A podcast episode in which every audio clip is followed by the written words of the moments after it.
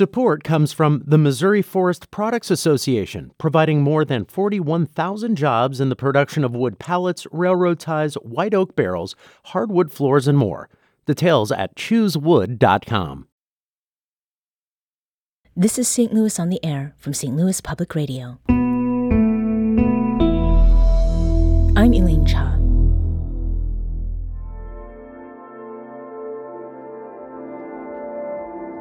In May of 2022, a planned clearing of a homeless encampment near St. Louis's riverfront was set to remove more than 20 people from a space they've called home for more than a year.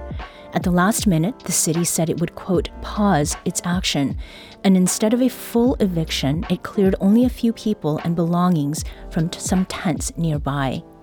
Then, last week, eviction notices appeared once again at the encampment.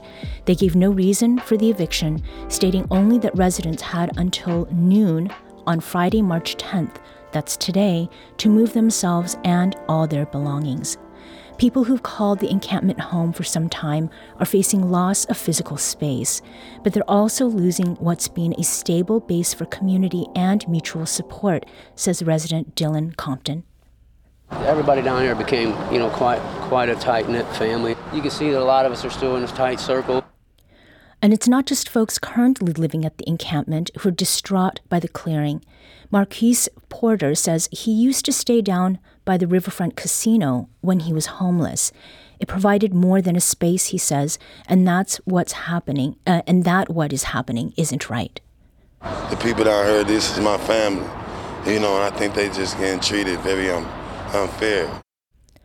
Now, we should point out that the City of St. Louis, in a statement, has insisted that it would not clear the encampment without first finding housing for the residents. The city says it has lined up housing for 19 people and is offering housing and resources to unhoused residents who will accept them. But that still leaves questions. Some residents don't trust the city to make good on those promises, and they're scared of what might come next. And this morning, dump trucks lined up near the encampment. Contractors erected a fence around the area, and the clearing has begun. St. Louis Public Radio's Brittany Cordera is at the encampment near Laclede's Landing now. Brittany, hello. Hey, Elaine, how are you? I'm well. Um, where you are right now, uh, where are you standing, Brittany, and what are you seeing? Yeah, so right now I am standing right at the pavilion behind um, the President's Casino at Laclede's Landing. Um, and there are still several dump trucks here. Um, there is one dump truck right in front of the landing that is collecting um, the residents' belongings. And then we have police that are several feet away from the encampment, um, just kind of sitting idly there. Mm-hmm. Um, we did have a bulldozer here earlier. Actually, we still have a bulldozer here, and we also have Department of Human Services van here picking up some residents that are left behind. Okay, so how many people are there now? Yeah, so I heard from advocates here this morning when I got here at 9:30 that most of the residents actually cleared the encampment um, last night. Um, so there were only just a few uh, residents here when I got here. I want to say around three people were still here.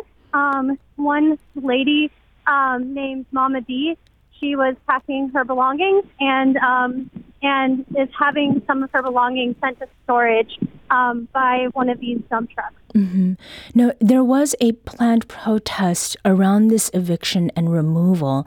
Have you had a chance, Brittany, to talk with anyone who's come out to support or participate in that action?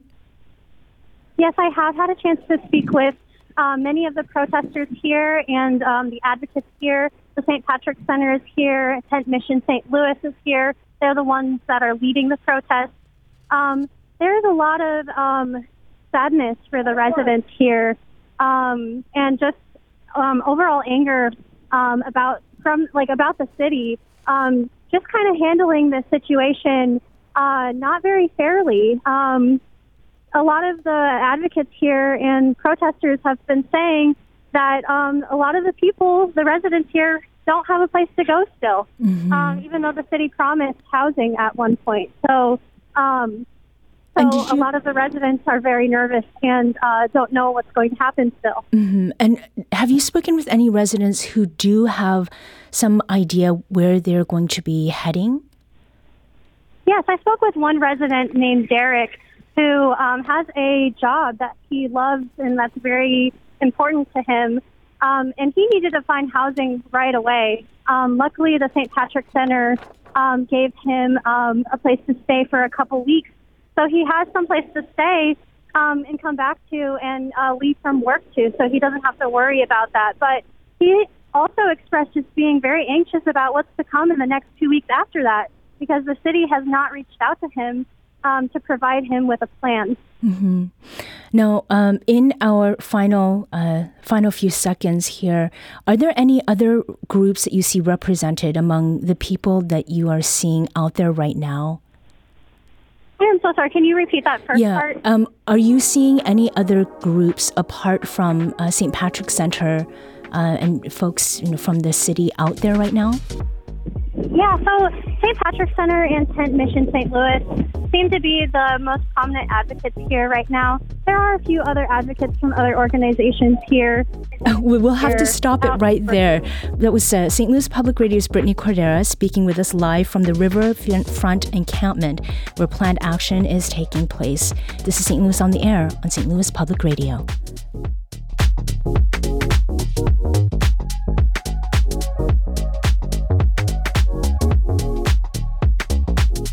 This episode was produced by Danny Wicentowski. Audio engineering and podcast design by Aaron Doerr. Our executive producer is Alex Heuer. St. Louis on the Air is a production of St. Louis Public Radio. Understanding starts here. Our podcast proudly supports St. Louis artists by using music from Life Creative Group. Do you find yourself regularly listening to episodes of St. Louis on the Air? Suggest us to a friend you think might enjoy our conversations and leave us a review and rating on Apple Podcasts on the App Store. It's the simplest way to help people discover our show. Thank you. St. Louis Public Radio is a member supported service of the University of Missouri St. Louis.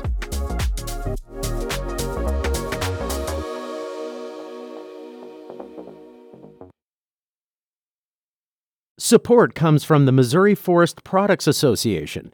Missouri produces wood pallets, railroad ties, white oak barrels, hardwood floors, and more. Details on the variety of products made in the state are at choosewood.com.